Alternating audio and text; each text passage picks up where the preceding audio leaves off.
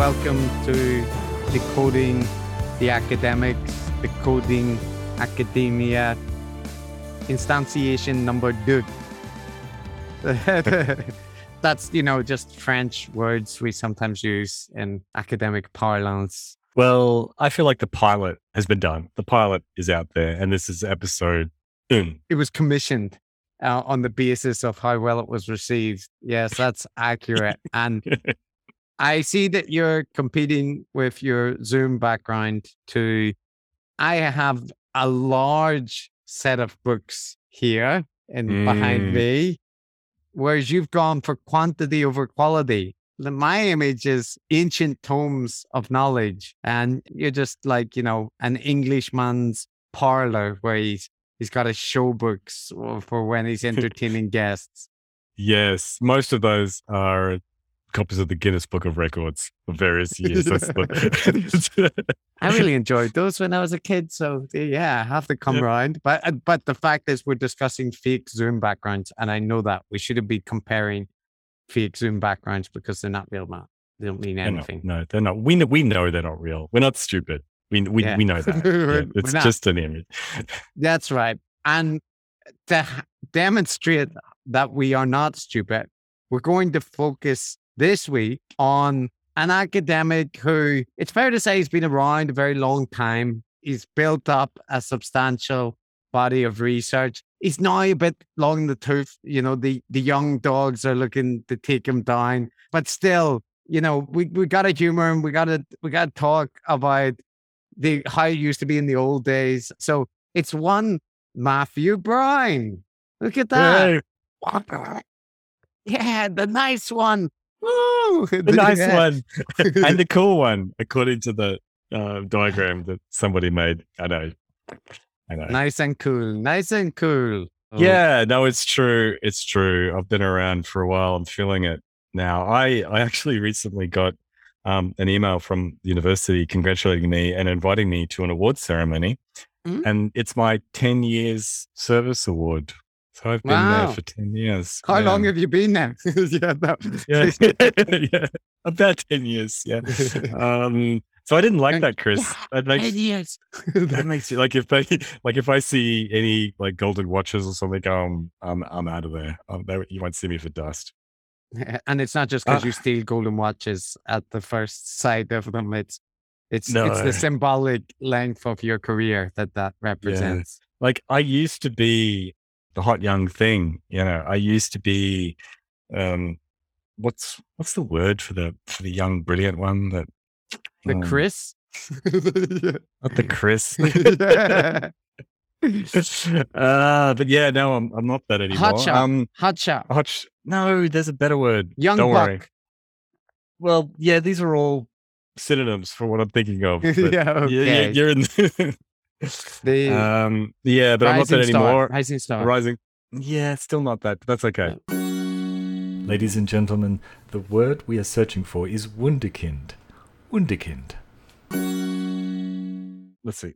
Where shall I begin? I'll Well, with begin. Matt, let me say we have Hmm. a problem, right? Because in my case, my research career is so shallow that it's it's not hard to find which topic I should talk about. But in your case, you have such an impressive back catalog, so many topics of expertise that it's actually Hmm. hard for us to narrow down what we should talk about. So what we thought might be a good approach would be for you to take an overview through your research career and then I can follow you with questions about various aspects and Hmm. stuff that comes up, right? Yeah, right. And hopefully some of it's uh, you can find something interesting in it because I, I look back through what I've done and it's all very technical and, and so on. And I'm worried that there might not be the nice, interesting hook. Like with you, you've got religion and rituals. It's, you know, that's It's sexy. It's the thing the kids are talking about these days. Jordan Peterson lectures about Jesus. That's what they want to hear. What did the Buddha say? the sense I was getting from looking at the Reddit and stuff, which is that actually people like it. On one hand, it feels super self indulgent to like, okay, this is the story of my career and all the things I've done. On the other hand, I could think there are a lot of people who might be considering getting into research, might be considering studying psychology, might be interested in the kinds of places it can lead you. And um, yeah, maybe my and story. you're to disabuse them and, and, and, tell them all why they should immediately cash in those dreams and, and go into private industry. go into dentistry. That's where the money is. Just get in That's... there. All right. Uh, all right. Shall I begin? Shall I tell you? Yeah. Take us from the start, Matt. And I'm, I'm one thing to say also, all academics to some extent think that their own research is like not interesting. I mean, some people's research isn't interesting, but there often is that the people are actually doing interesting research also don't think their research is interesting. So you're just a stereo. There's no way to tell. We'll have to listen and not let people decide for themselves. Because if your research was fascinating, you would say the same thing. This is what I'm saying, Matt. You you can't mm. be judging this subjectively yourself. All right. I'll I'll just tell you and I'll let you and the audience be the judge. So I finished my PhD in 2002. I ended up doing a PhD because right after I studied psychology or behavioral science, they call it over here, I were in a recession in Australia and couldn't find a job. Didn't know what to do. Uh, so I was unemployed for like a while. And at the time, you could, uh, if you were a, had a university degree, you could get a, a sweet gig teaching English in Japan. So that's what I did after a while. And uh, so I did that. And I was teaching English in Japan. And that's a really pleasant job. It paid well by the standards at the time. And it's such an easy job. It's just conversational English. You didn't need any skills. And, and all the students are really nice. They're, they're Japanese and they're, and they're there. It's like, you know, they're, they're doing it as a hobby. You're disparaging the English teacher community in Japan. Matt. That's a huge portion of our audience. it's not a real job. Matt. I I don't sign off on this English teaching community in Japan. Don't harass me. Harass him on Twitter. So teaching English was nice, but it was really, really, really boring. Like really boring. I wanted to eat my brain, gnaw off my arm or something. And so I would go to Kinokuniya and I would grab these increasingly heavy going technical books about artificial neural networks and mathematics and just weird stuff. And Kinokuniya is a bookshop in Japan. That that's probably context that people need to know. Carry on. yes. Thank you. Uh, so made that decision. Said, right, okay, well, what I need to do is get a more interesting job. I didn't want to be unemployed again. Uh, so I thought, okay, I'll uh, I'll do a PhD. So went back to Australia, went back to my old uni, did a PhD in psychophysiology. So that's with the EEG. Sorry, you're smiling. Why? It just it's it sounds like you know after watching Foundation that you're like saying psycho history or whatever it is. So when you said it, I was it's, like, huh? You you did? You studied that? it's not a made up word. It's a real thing. Uh, so that's that's just um, using basically EEG, uh, the electroencephalogram, and recording event related potentials, which is just EEG that's time locked to a particular stimulus or behavior. Isn't that mm-hmm. similar to like James Heathers, the like reform researcher guy? I thought he was like uh, somebody that focused on like biofeedback and measurement. Is that his field? Just out of curiosity. I, I, actually don't know about him specifically, but that biofeedback and stuff is definitely a subset. It's not really like it is based on the EEG, but it's not really. Uh, um, no, yeah, we could get just, it. It's a... yeah, you, you seem very keen to get into it, so I'll I'll accept that answer and move on. um, but I I didn't find like the problem with the EEG, and this is a problem that you've talked about in the podcast, Chris, which uh, with things like like you know fMRI and things like that. You know, you could do there's various signals from the brain, whether it's electrical or blood flow or whatever, magnetic resonance imaging. The problem is, is okay, you've measured this sort of blobs of activity and trying to connect it with some observable behavior or stimulus. And it's all a bit like going through the tea leaves and so on. So I, I didn't end up loving EEG that much, but I did. I was interested in the statistical and mathematical signal processing tools that you could use to kind of extract the signals from the noise and do classification and all of those things. So I ended up doing quite a technical PH, uh, publishing a bunch of very technical things in sort of medical and biological engineering and clinical neurophysiology and that kind of thing. So I ended up being doing this very sort of geeky, dorky stuff, which I could explain, but it would involve describing things like wavelets and time frequency transforms and, and so on. So I'm not sure if I should. So um, you don't need to. I don't need to, do I? so, but that that sort of technical background brought me back to Japan for a postdoc to work in a, a lab in Japan, which was affiliated with the German National Research Center, the, the Fraunhofer Gesellschaft, which had a lab there. And we were working with mobile robotics. And um, in particular, so I was focusing on the sort of image or video processing and basically trying to make intelligent systems for to make autonomous robots that could process the video and make intelligent decisions about that. So it's kind of like an you know embodied cognition uh, in a way, but but very applied. Now, are one, you the man one, responsible for Pepper? The robot? Is that you? you made him? no, I, uh, no, I didn't have anything to do with ASIMO, uh, uh, ASIMO either. you you knew him, of course. That little robot just walking around, and you know, everyone knew him, but you weren't directly involved with him. I understand. You, you know, in Star Wars, in on the Death Star, there's those little black boxes on wheels that would go. Yeah, yeah, yeah. You know, and, and Chewbacca would scare you to run. That's what our robot looked like. okay. That's, well, that's yeah, slightly less humanoid, but maybe more functional. In, in, any case, I'm not sure yeah, what they're doing in Star Wars. Those little like mouse droids. It, uh, I don't think it's ever made clear. Yeah, maybe they're pets. I don't know. Yeah, yeah, yeah. Well, the droids in Star Wars can also, like, as shown, they can feel pain on their feet. So they're, they're just a very weird thing which they've they've put into the design brief there. So yeah. There's not to delve into it too deeply. Just just don't just, stick to just don't think about it. don't think about it and enjoy it. Okay. So we were working with um yeah, artificial neural networks, which are really cool. They're they're really a fun thing to talk about. We, we were working with these things called convolutional neural networks, which were the quite deep neural networks with many layers, and they actually operated via these what's called convolutional filters that would kind of convolve over uh, an entire image and extract Is features. convolve a real verb? Is that a real verb? Yeah, look it up, you, Chris. Look okay, it up. Yeah, okay. You'll find it. I'm, I'm yeah. learning things. I'm already learning things today. So you were involved in convolutional research with convolving rays.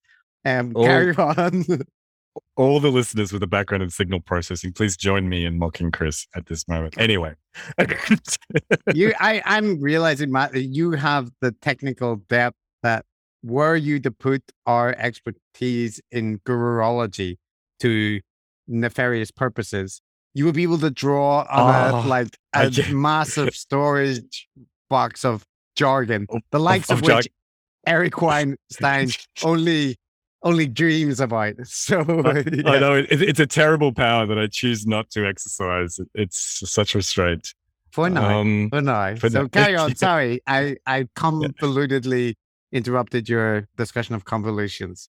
Anyway, so there was a particular sort of uh, framework for these things that was created by uh, a guy called LeCun, French guy called LeCun, L E C U N, and uh, he is since has become sort of the lead chief technical officer or whatever at Google or Facebook or one of those places, Apple or whatever. And why, I hear you ask? Because these little things, along with some other stuff that was happening with, with Hinton and so on, became a whole deep learning paradigm. So we were actually implementing these deep neural networks and they weren't recurrent. That, that was that was something special that, that that's happened later on. I was a question that was just bubbling in my. Were they recurrent? No, you got it. no, so, no, no. Okay. I, I, I want to I, I want to quash those rumors right now. it's good um, to keep that clear. So, but yeah, yeah, you got but, that, but listeners. Here's, but here's the thing: this is the moral of the story. I could have been a contender, Chris, if we'd just stuck with it, right? because these guys became super famous and rightly so, because this is the sort of you know super AI that was the new revolution. But at the time back in the early 2000s, mid 2000s, everyone had given up on artificial neural networks, right? They, they mm. were they were in the cold, and the only people, I swear to God, as far as I know, the only people doing anything with these deep neural networks, the LeCun, who'd nobody heard of, right? His paper had like about 13 citations. We'd stumbled across it and we'd implemented it for our little robot and it worked great. It worked fine. It worked really well. And we were like, oh, that's nice. Okay. And, and we, you know, wrote up some little papers and we just went to conferences and presented them. Hey, you know, we've got this thing, look, it's got these layers and stuff and it worked really well. And then forgot about it and moved on and did other things. Later on, I find out that yes, this is the computational artificial revolution, the discovery that is, you know. So You I missed out, Chris. I was this close. Look, was this, this close. is our version of Brett and Eric talking about how what what happened, right? And like as far as I can tell, Matt, you were the single researcher that had the possibility to unlock neural networks and and machine learning AI. Was it really, eh, you know, just chance and you, you know, the the the sands of fate, or was it some nefarious force was like, yeah, this guy doesn't, he's not going to get the credit. And if That's you right, were they stole- credited on one of those papers, Matt, this would be a very be- different podcast now. That's right. I'd be getting eight figure salaries at Google right now, but they've they stole my ideas and they ran away with. No, of course. The truth is, we were just one of the also rans.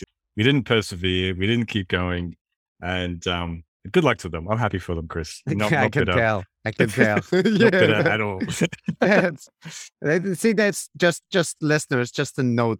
This is the difference when people say, you know, why are you you guys are gurus, right? No, we know we're cogs in the machine. we we know that. We we accept our clunking position uh in in that mechanism. So that's the difference. All right. Well, the one of the there- differences. It's not the only one. That's right. uh, the other difference is we're funnier. We're, Well, we're funny. That's a, that's a- yeah. We're You funnier wanna- than wanna- Brett and Eric. We're That's, funnier than that's, Brett. That's I'm, true. I'm yeah. thinking of Brett and Eric. Yeah. Yeah. uh, okay. So what I'll happened next? continue. What happened next? I know the, the tension is killing it. so you missed um, the, you missed the book in one field of research, and then what what happens? um, so I went back home to Australia, blissfully unaware that I'd missed the innovation of the century. um, because I was homesick basically. And um my wife, who's currently my wife now, um, very kindly agreed to come back Oh, with me. That's nice. And Yeah. yeah. that's nice. And um, so um, you know, I got something, Chris. I didn't leave Japan into empty-handed. right. You- well, actually, that now makes sense because I find it strange that you were married to a Japanese woman who you met in Australia when you lived in Japan. Um, but uh, now, obviously, this No. makes much more sense. yeah. Yeah, like, no, no, Yeah, I mean, I learned about the Australian Italian community, so there might be an Australian Japanese community as well. Like, so yeah. there is, there is, there is. My wife avoids it. Um, um, so then I worked at CSIRO. So yeah, okay. So it's basically now like a stats and maths and engineering type AI guy. Boffin. Very, You were a boffin. I was a boffin. I was a quant.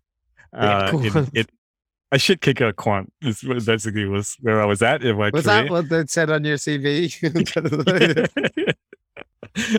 um, so I got a job at a university here as a postdoc in actually ocean stuff. So it's a field called coastal engineering, where they sort of study the waves and the wind. oh shit! I thought you meant like Ocean, the personality, like uh, you know, the Big Five. So No, actual ocean. The oceans. So we did stuff like there's these global wind wave models, and we did these spectral mm, artificial neural network and sort of like various simulated models of how that all works. And um, yeah, you know, What? I was, it's like was the you actually have technical scientific competence in, in actual like fields of research that are not social science related. This is I'm glad we had this discussion.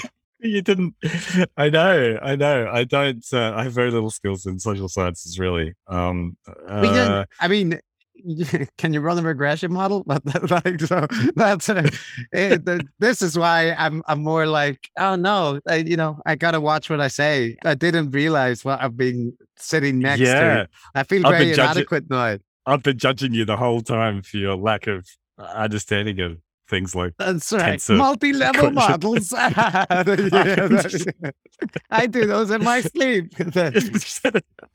uh, yeah, yeah. So I was publishing stuff like like weird, just weird statsy stuff that no one's going to care about, like uh, like multi-scale polynomial filters for smoothing. Nobody cares. Oh, you care. Thank you, Chris. Um, I'll dip my toe into the technical stuff, right? So there's Mhm. one thing I did, which was a geometric approach to non-parametric density estimation, right? Which sounds a bit technical, but you know about you know about a I know parametric density. distributions. Yeah, yeah, I, that's right. I know No, I'm- geometric unity. this is the thing, Chris. I'm not going to baffle you with bullshit. I'm not going to pull an Eric on you. I'm going to, you will understand what I'm talking about, right? okay. So, so you know that normally you got some data, you got some points scattered about on a on a plane on a space, I'm with you and, so um, far. yep. and and and you could put like a normal distribution, and I- the, the bell shaped curve. You know, it's like a Mexican hat. Can can you imagine it, Chris? Like it's like a I kind of wear one every weekend. So yes, I've got it. I've got it in my Yeah, yeah. mind's eye. Exactly. Now that, and there are lots of other distributions with different shapes, and they're all parametric distributions, right? Because they, they involve some parameters that describe it. But you know, you can do non-parametric. What about if you threw away those parametric models because they're so constraining? Yeah, that's right. Throw it away. Just like take it, take it. it's gone. It's like you know, discarding clothes and going to a nudist beach. And you just, what if you just let the data speak to you and and don't have any model, don't have any parametric model, or try to avoid having a model. Yeah, I know. Okay.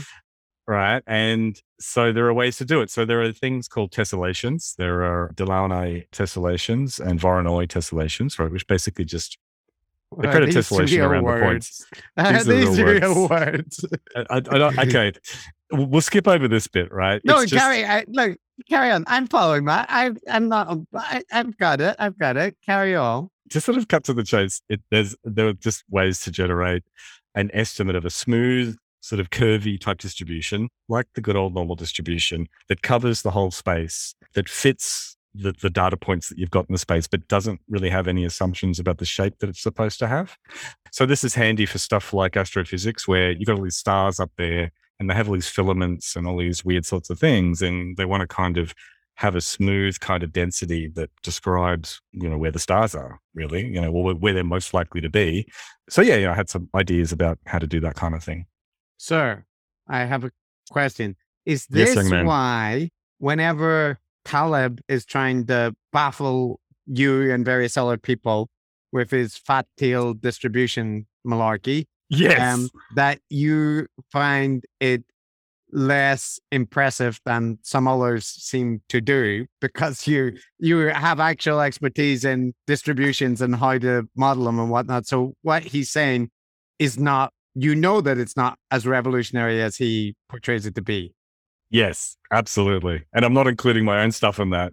Like, you know, most of the stuff I did, in fact, all of it, just say all of it, has been totally superseded by these people in statistics that are far, far smarter than me and have done things like these, like distribution fitting things and curve fitting things that make none of those assumptions. And they have like amazing qualities.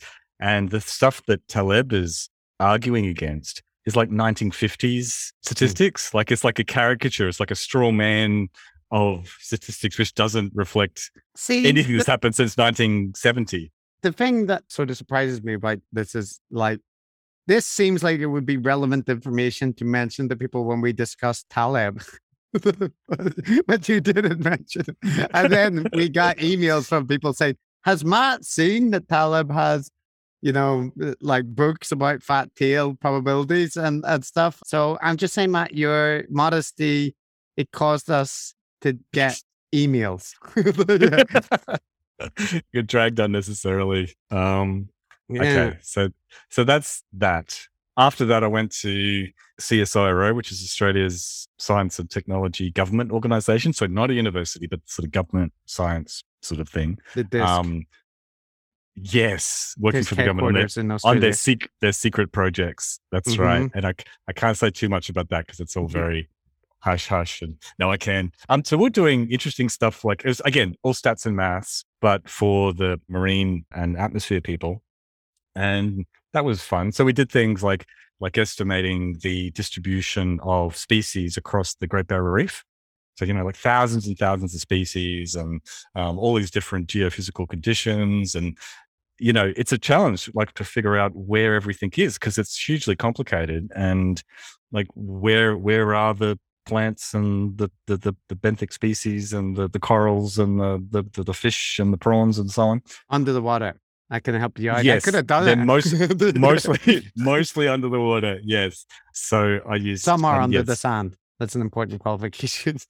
yeah so there's there's some tricky stats problems there which were fun and then then chris this is the twist this is the twist this is the exciting twist um i was there for a while quite happily taking it easy pretty much really but i saw like and i saw a nice career at csiro but i thought you know it's, it just it seemed to it was like I, I saw these old guys these old hands you know what i mean probably probably my age they're probably my age the age that i'm now is probably the age yeah what they Ancient. were then and yeah. ancient. Yeah. And I looked at them and I went, look at these. I don't want to be like that. I want, you know, this is, I don't want, I don't, I, I don't want my future mapped out for me.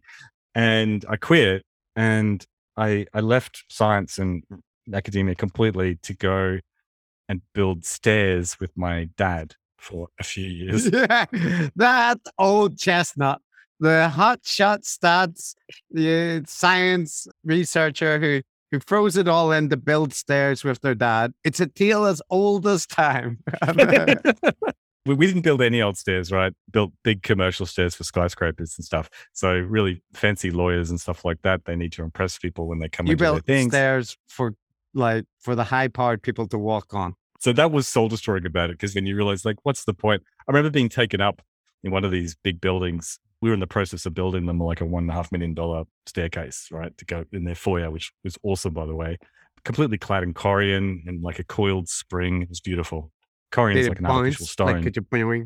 It did. That's right. That's why Oh. it had to be a spring. It had to be a spring because uh, originally we designed it so it was too rigid, and apparently the these huge floors with the concrete and stuff would would flex with the heat and move like maybe a centimeter or two, and it would just go like if, if it was too rigid. So it had to be a spring to kind of Hmm, so so it, it weighed like twelve tons, but it was a twelve ton spring. spring. Um, Sounds like I could design stairs. I have a yeah, yeah. Anyone, anyone can. I mean, you know, you just, you know, anyone Well, can. You can I put, ask you just a- put your mind to it.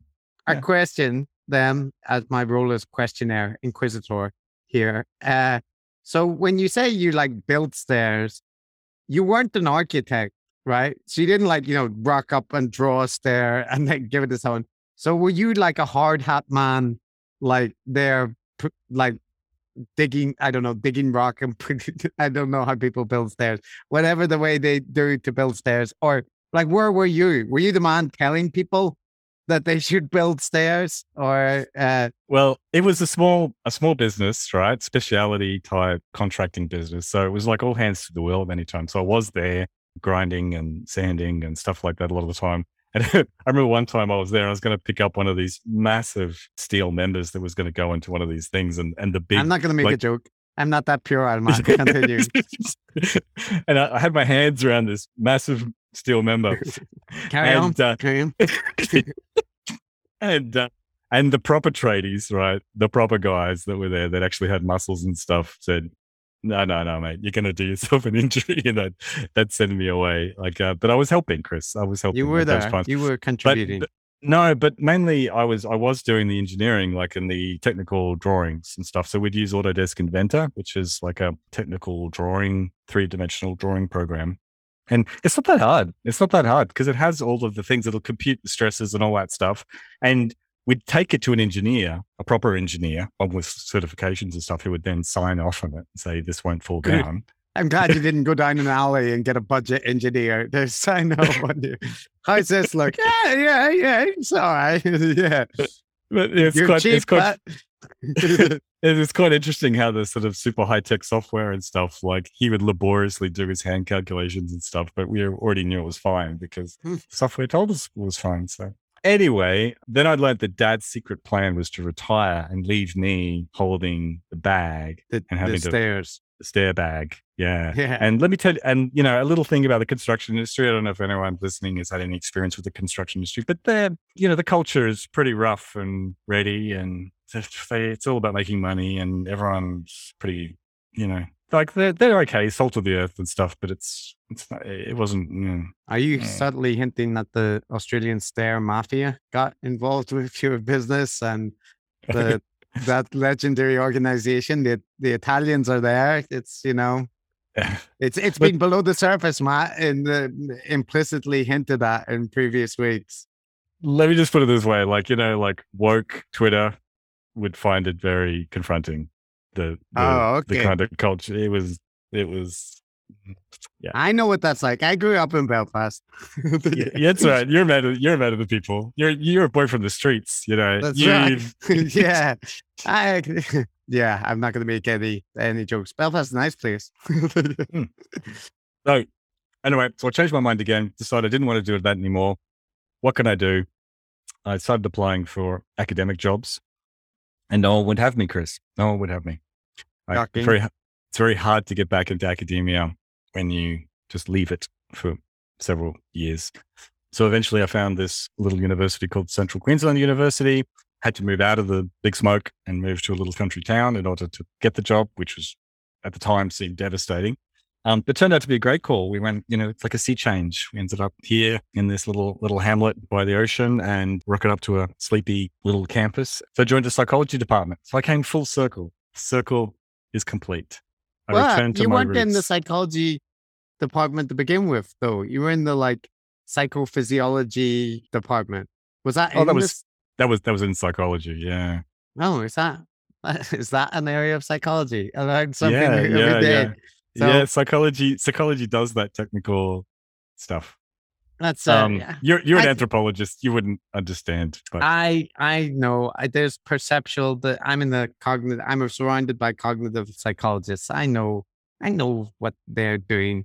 So so okay. So you went, you came back, and they accepted you. they accepted me. Yep, as a as another shit kicker, as a lecturer there, and um, that was ten years ago, as I said at the beginning, exactly ten years ago. And uh, yeah, since then we've done a lot of research on gambling, but also on other addictive things like vaping, uh, Podcasts. nicotine, podcasts. Yep. um, anti-vax stuff, looking at vaccine hesitancy and conspiracy, you know, just weird beliefs, um, conspiracy theories, that kind of stuff. So yeah, I got back into the psychology after not having done it since forever. Did the did the conspiracy? Uh, sorry, not the, the the conspiracy belief stuff come out of the which came first, the addiction stuff or the conspiracy stuff, or were they simultaneous? Yeah, kind of simultaneous. Like I, I was always more interested in the conspiracy stuff and the, just the weird beliefs. Like, you know, we did a bit of work on religion and spirituality and the kinds of personality traits and cognitive styles and whatever that might predispose you to those things. And so I've always found that stuff really interesting, but that doesn't pay the bills. To to have a career in academia, you need to get funding. And um, um, the thing about Is Australia is Subtle they get me?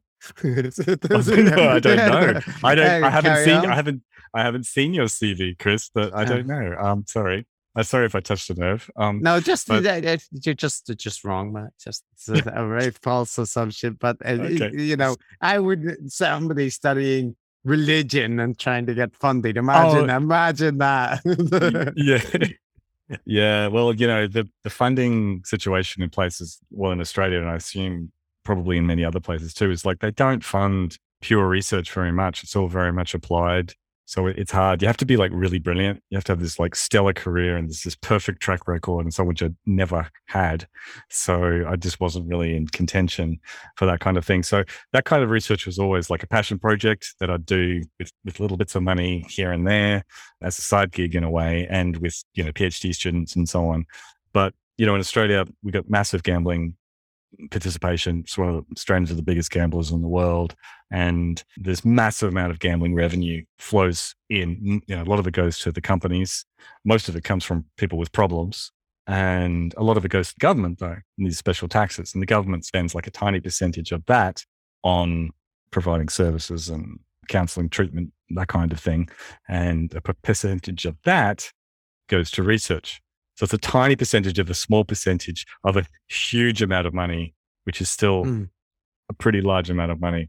So as a result, I found myself doing quite a lot of research in gambling and looking at the harms uh, and their distribution in the population. You know, like like what actually happens. Like there's this weird thing with gambling where they think of it like if you said to somebody, you know, the only people that get harmed by alcohol are clinical alcoholics. Mhm. Apart from that, nobody gets would get hurt by alcohol abuse, right? If you said that to someone, they'd go, "No, that's not. That's clearly not true, right?" Yeah. But with but with gambling, the interesting thing is is that there's this sort of um, collective delusion that the only impacts from gambling are happening to this quite small percentage, about 0.7 to 1 to 1 percent of the population that have meet the clinical Compulsive gambling. criteria for compulsive gambling or problem gambling. So one of the things that I've focused on that's caused that you know we we find ourselves providing expert testimony to royal commissions and things in various states of Australia and New Zealand, commissioning reports and things like that to show that actually the impacts spread as you'd expect more broadly than just the sort of clinical people. And that has sort of drawn me into a lot of these, you know, where there's a lot of money at stake. There's the politics. It's drawn me in a little bit into the policy stuff. So gambling, like a lot of fields, has kind of these different components. You've got these people that are kind of, I don't want to call them industry shills, but they Our They get- industry shields. they, Yeah. they- uh, let's just say they they get money You don't from need to name names. We can just say Like- there is a category of people who may be shilling or may not for be certain shilling industries. for industry yeah and in the sense that they receive money from the industry and they always seem to find conclusions that are kind of favoring more liberal gambling policies and against any kind of measures to kind of restrict it. Have you never heard Yeah. of coincidences? That's just, you know, Yeah. just Mm. chance. and the kind of perspective on the issue that they favor is that there is a tiny percentage of people in the population who have some kind of crazy mental disorder that leads them to have gambling problems, but otherwise the products are perfectly safe and fine. Right. Sounds right. Sounds about right. it- yeah. And that's not, not really true.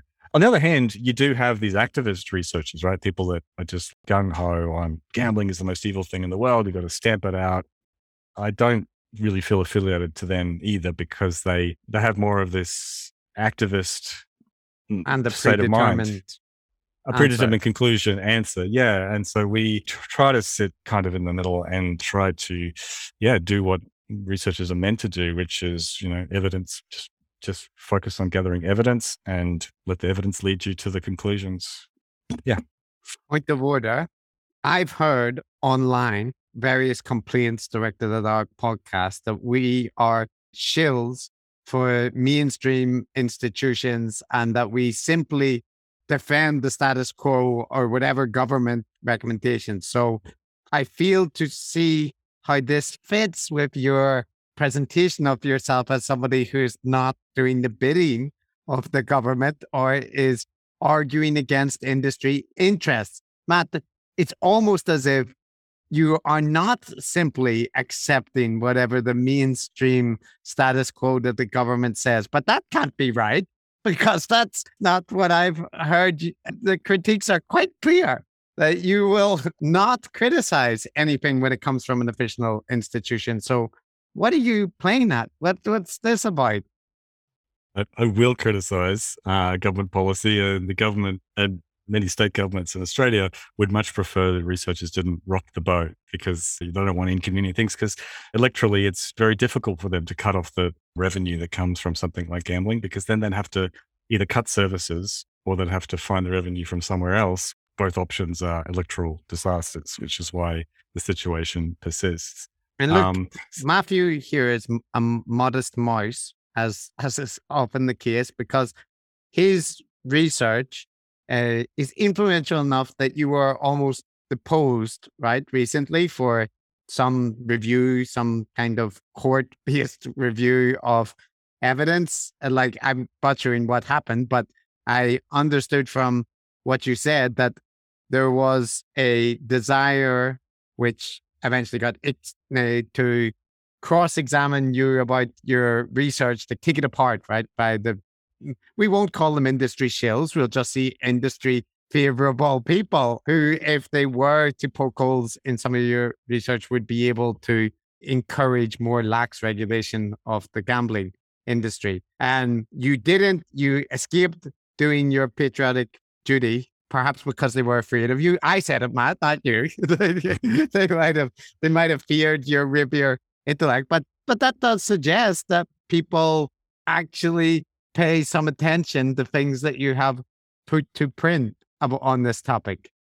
Well, you know, gambling's a very niche field. You know, it's a very small pond. So, yeah. Um, Is it? It's yeah, like as an academic discipline, yeah, it's not a big, it's not a big Well, field. let me ask you this. Could you, with your knowledge, turn evil, like take your information and I, I want like there's two paths I see for you to become evil mad. Well, three paths. One's become a guru. We've established that that would be possible with your uh, Oh. expertise and jargon and And, yeah, I know a lot of mathematical words. Yep. yeah, Yeah. and, and your charismatic come hither charm. So guru's an option. That's always on the cards. Second is that I feel that if you are somebody who knows the research literature well, you also know the flaws and so on well. So if you were to flip sides, you would be able to critique your research and the other people doing similar research to you in a way that would be more effective, right? I've had letters from Philip Morris and mm, people come and talk to you at conferences and stuff like that to sound you out to see whether you'd be interested in, you I- know, doing, you know, doing doing something together. It's kind of vague. Are they to what you'll- talking with the machines that they broke to the front? Yeah. Ah. Yeah. no, no, they're really nice. They wear nice suits and they they they're really fun. They're always quick to shout drinks and stuff. They're they're charming people. They're a lot more charming than the activist people that are kind of not much fun. Mm, So that's- it's hard they they don't have a I- reputation for being the life of the party. Um, but so so, Yeah. so that's well, that answers one question. There is an evil path open to you, and we can potentially use this to support the podcast if we need. So Mm, that's good to know. Mhm. The other one, the second evil path that I'm uh, wondering if you're capable of exploiting is with your knowledge of how people encourage gambling, how they dole out rewards according to algorithms, reward timings, and so on, or how they pump in music and sense. I don't know if they do this, but like to to keep people going. I think they just give them alcohol, and that mainly does the work. But um, one of the things they do do is make sure that you don't have a good view of the outside world. So if you go to any gambling parlor or area in a club or a casino or something like that, there's no there's no windows. There's no sort of view of the outside, and that's to make sure that you don't have a good sense of time, how much time has gone by. Oh, I I feel like I got this insight through my lived experience where there's a bar in uh, London in Soho called the Toucan. It's quite famous because it's like the bar that has the best Guinness in London. I will put my Irish credentialism on that Hmm. to say it's 100% the case. And the downstairs part of that bar, like you go down these stairs and you're into like this wee alcove, it's all red lit and the seats are big, uh, like fluffy Guinness um things and stuff. And it's it's nice. Jimi Hendrix, I think, played there once and they have some stuff. But when you go down into the downstairs bit, there's no light and there's no kind of sense of time. And they have a clock which says Guinness time, and it only has a uh like second hand just constantly going round. And it, it works. It works. Like when I would go in there, you know, when I was a student or whatever, or like going around lunchtime, and it, you know, it just felt like after a couple of hours that you were just like, how long were you there? Were you there one hour? Mm. Was it five hours? And then you go out and it was daylight and you feel kind of ashamed of what you've done. But the, yeah, yeah. So I, I felt that. Um, my favorite Irish bar, I mean, my favorite bar, full stop, in Brisbane, ha- happened to be an Irish bar. This is uh, from when I was young, you know, and it was the same. You'd go down these steps and down, down, down. You're in the, the bowels of the, the place, and it had all the Irish tat, you know, for the fake, because Mm. it's a fake Irish bar, of course, all Kid the mi- stuff around. mm, Yeah, yeah, you, you know the stuff. So I can't testify to how good the Kilkenny, how authentic the pints of Kilkenny were, but to my young impressionable taste buds, it was oh so good. So we'd we'd get like so many pints of Kilkenny and plates of chips. It was just like carbohydrate and alcohol fueled extravaganza. It was I have such fond memories of that. Can I also tell you, Matt, that I didn't drink Guinness growing up in Ireland? Not at all. I mean, I tasted it, but I didn't like it. And then where I developed my taste for Guinness and where Guinness became like the pretty much the main thing I, I drank after that was I worked in an Irish bar in London and I was hired for that bar precisely because I was Irish. right? and, uh, I, I, went in and they were like, Have you ever worked in a bar before? And like, No, not really. And they're like, But you are Irish. yeah. yeah, yeah. I am. Well, okay. And uh, but I developed a taste for Guinness at a O'Neill's pub, which is like a chain restaurant in London. And the Guinness there was good. And I, have had Guinness all over the place, you know, went back and then started drinking Guinness in Ireland. I will say the, the Guinness and the O'Neill's pub that I worked in at least was not bad. So there you go. I learned to like Guinness outside of Ireland. That's my point. It is mesmerizing. It's the same with Guinness as with Kilkenny. You know, you, they pour it and yeah. there's all the bubble. It's all the bubbles, and you know, it gradually in a bar. Yeah. It was the it, it, it, was the most interesting drink to pour. I mean, there's cocktails and stuff, but there was like actually something a bit to it, right? Because yeah, you, like uh, I've seen people fail to pour it. You know what I mean? Yeah. Yes. Like screw it up and then go shit, and then just tip it all out and start again. Yeah. Like. Yeah, and you and can draw like, little pictures on it and all that. I could draw, you know, shamrocks and whatnot. So yeah, oh, nice, nice, yeah. very good, very good. Sorry, um, sorry, it's a, a Guinness tangent, but um, so uh, uh, yeah, the question was, can you, could you use your knowledge to like manipulate people to stay at the like Smith Gambling Emporium for uh, untold hours? Yeah, but I don't think I'd be any better at it, and probably a lot worse at it than the professionals, right? Because the yeah. people like Crown Casinos, Star Casino, like they gather data they offer thousands of different poker machines or slot machines, whatever you want to call them. You know, thousands of different variations of them, and they're all electronic. They gather data from every single one of them, and Can so they get that data. No, they don't release it. So they but not release it, but could you break in, grab it, and just not just run, money. just leg it, just leg it, just like a really geeky thief. I'm in the casino, like not going for the yeah. vault, just going for the data repository of the payout tables and stuff. I I got some really good data from. So I, I wrote a paper on how hard it is to figure out if you're an expert because there is this class of expert bettors, like genuine professionals who actually make money from gambling. And they can't make money from slot machines, obviously, because they're games of pure chance that are rigged for you to lose, right?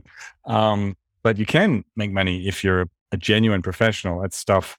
Well, you can make it at playing poker, depending on the quality of the people you're playing against, or you can make it at the races, right? You know, dogs and horses and so on. And so I wrote the statistical type paper on how difficult it is to figure out whether you are actually doing better than chance.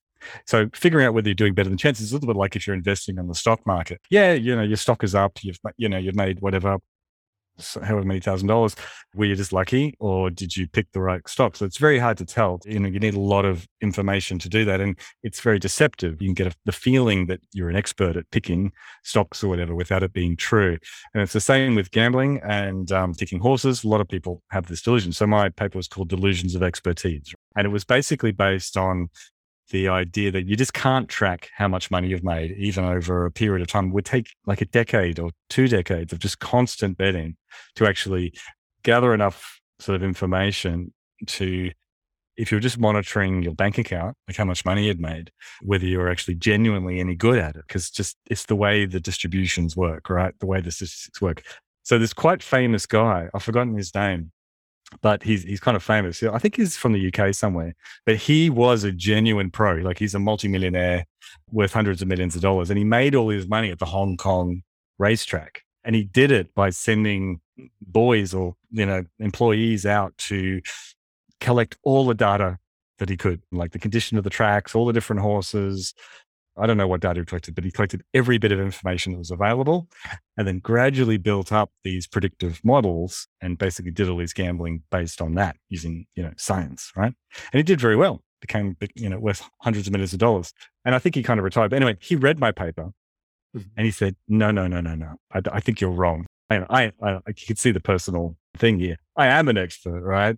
And, but thing is, um, this gets back to what we were talking about before, where he was coming from he was assuming these normal distributions that eventually your the, the, your individual returns on these things would converge to a normal distribution. So this is the basic statistical theory that it doesn't matter what the distribution of the variable is that you're measuring. It could be the outcome of a horse race where it's returning 10 to 1 or 100 to 1 or whatever, have this really weird distribution. But if you average over enough trials, it'll converge to a normal distribution.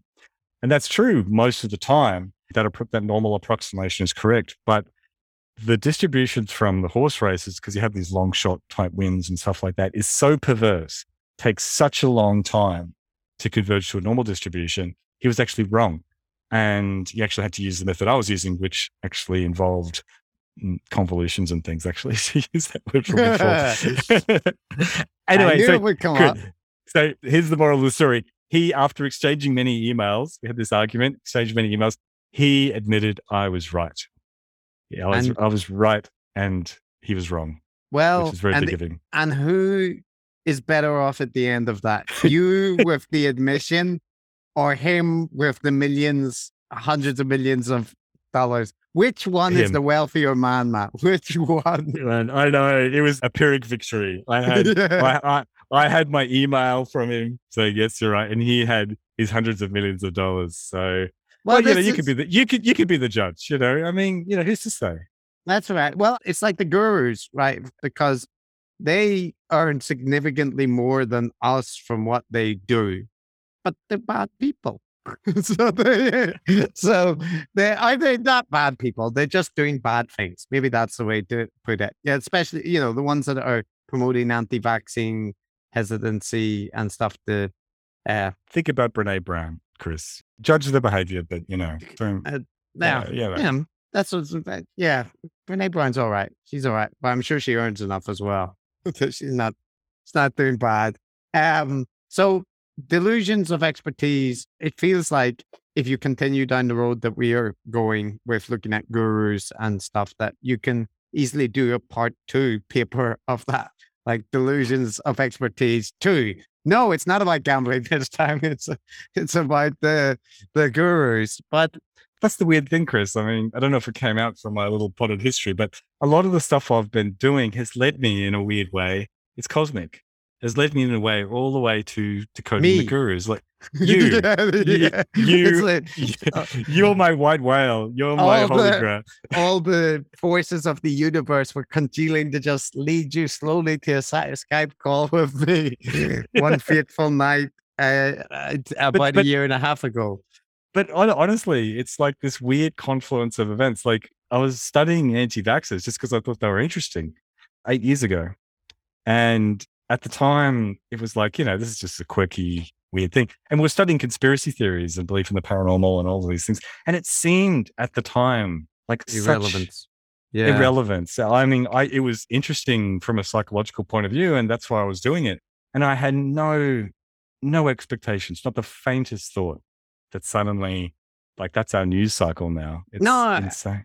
I can also I have the exact same feeling because like not academically, but just you know, I was listening to stuff with ancient alien people and getting annoyed. I was listening to Joe Rogan explain that we didn't land on the moon and podcast devoted to how near death experiences show that there is an afterlife and so on. And and it was all fringe. It always was fringe. Rupert Sheldrake, Graham Hancock, it doesn't matter. They were on Rogan or whatever, but you know, it was still, it was niche. And there were connections to anti-vaccine movements and HIV, AIDS, denialism, and so on, but it was generally around the fringes. And I'm very unhappy that it's no longer the case. That when I started seeing conspiracism of that variety become mainstream and and politically mainstream. That's the difference because there were always conspiracies. There always will be conspiracies, but like becoming the dominant force in politics, that was,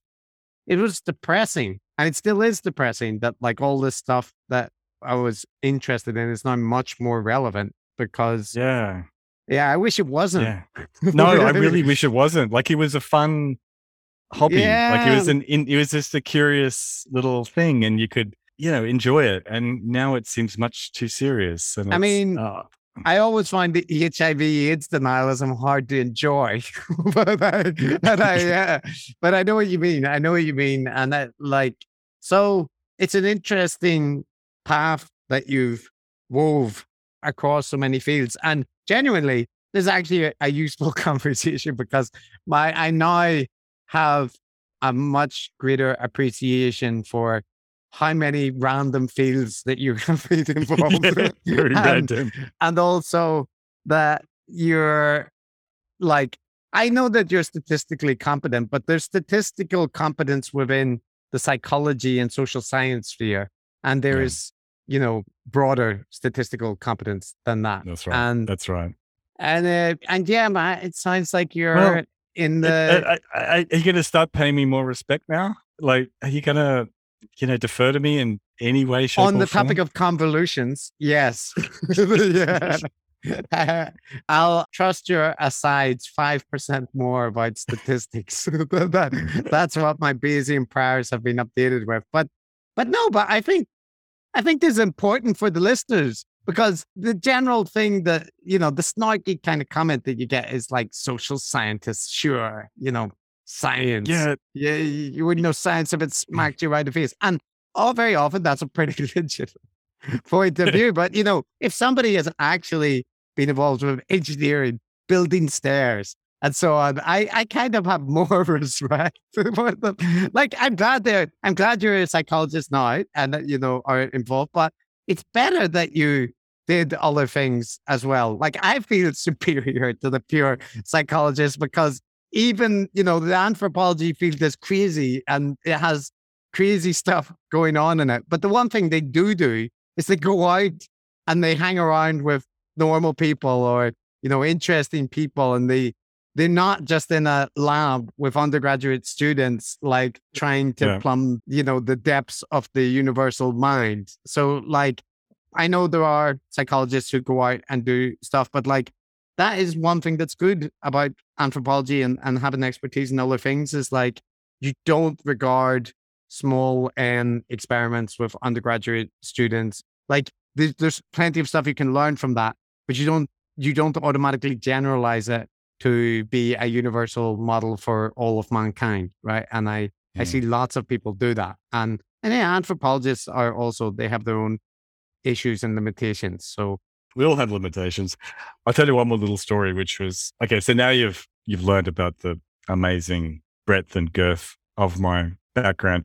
So a little while after being at uh, my current university, still a shit kicker, and this sort of other you know high flying research unit was sort of incorporated in the university from Adelaide, and they came and visited. Right, so we had the big professor and his kind of eager young postdocs come, and we we're having a few drinks, and they said to me, "Okay, so tell me what's your background? What's your research? Give me the the elevator summary."